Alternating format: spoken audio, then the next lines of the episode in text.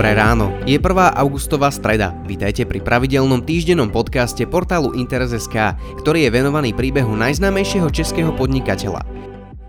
Dnes teda o Emilovi Škodovi, filmových novinkách, požiaroch a topení ľadovcov za severným polárnym kruhom, ale aj najočakávanejšej astronomickej udalosti roka, ktorá prichádza už za pár dní.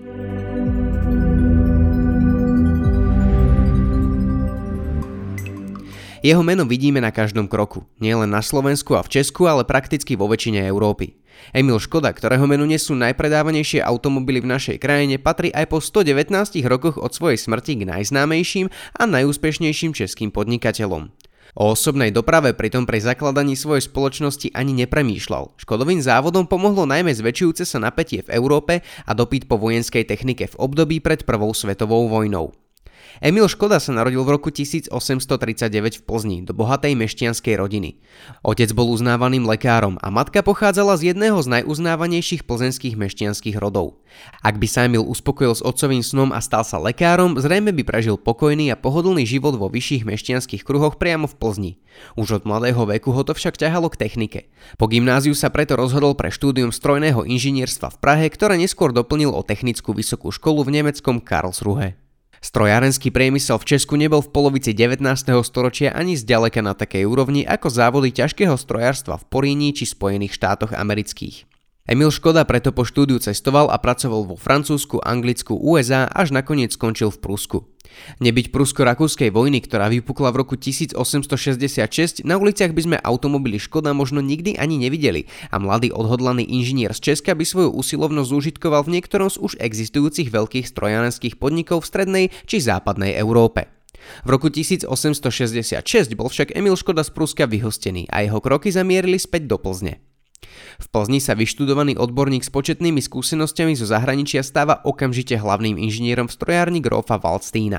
Išlo o menší podnik s 33 zamestnancami, ktorý sa zameriaval najmä na opravy a výrobu strojov pre iné odvetvia, najmä pre potravinársky priemysel. S tým, čo Emil Škoda videl na západ od Česka, sa to nedalo ani porovnávať. Majiteľa továrne preto neustále tlačil do modernizácie podniku a rozšírenia výroby, no neúspešne.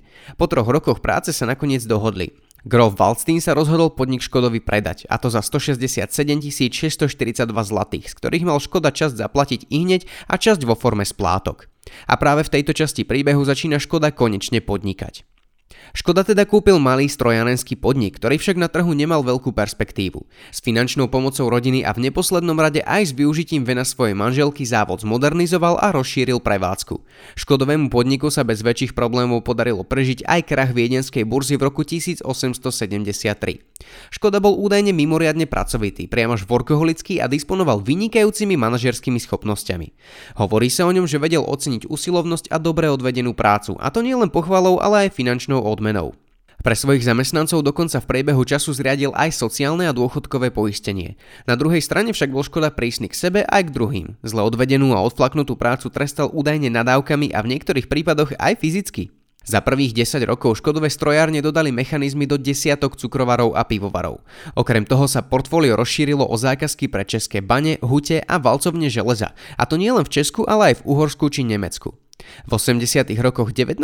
storočia sa Emil Škoda rozhodol zamerať na ocel. Vytušil, že napäté vzťahy v Európe povedú k výdatnejšiemu zbrojeniu.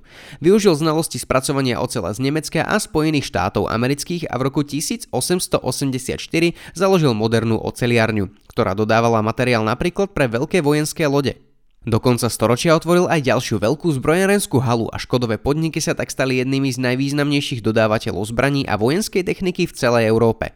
Škoda kúpil plzenskú strojáreň s 33 zamestnancami. Do konca storočia už riadil viac ako 4 tisíc zamestnancov. Popri mechanizmoch pre potravinársky či ťažobný priemysel sa hlavným odvetvím výroby stalo zbrojárstvo a výroba vojenskej techniky. Okrem dodávok pre vojnové lodstvo Škoda vyrábal najrôznejšie zbranie od gulometov až po delá slúžiace pozemným jednotkám.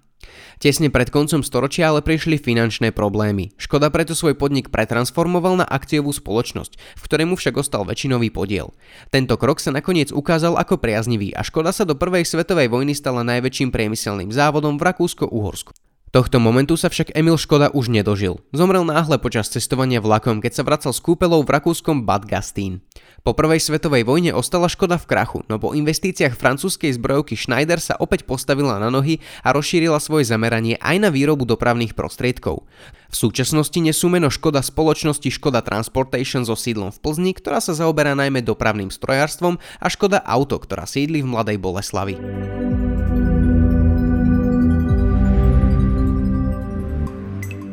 Hračkársky kouboj Woody si bol vždy istý zmyslom svojho života. Vedel, že na prvom mieste je dávať pozor na dieťa, či už to bol Andy alebo Bonnie.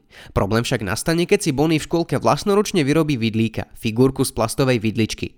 Ostatné hračky ho doma radostne privítajú, vidlík je však vydesený a tvrdošine trvá na tom, že patrí medzi odpadky. Toy Story je späť so štvrtým dielom a opäť prináša hodnotný príbeh, ktorý zahraje pri srdci už od zajtra štvrtku 8. augusta. Okrem toho však prichádza do kín aj film, na ktorom sa po scenaristickej stránke podielal majster fantasy žánru Guillermo del Toro.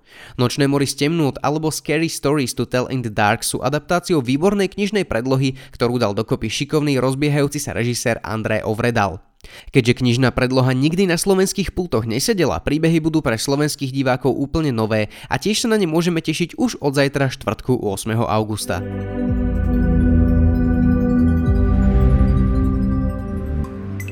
Najzvučnejšou témou z oblasti životného prostredia a klimatickej zmeny boli požiare v oblasti severného polárneho kruhu. Hory Aliaška, Sibír aj Grónsko. Rozsiahle požiare však zatienili druhý problém. Ľadovce sa za posledné týždne topia extrémnou rýchlosťou. V Grónsku sa za posledný mesiac roztopilo 197 miliard tón ľadu.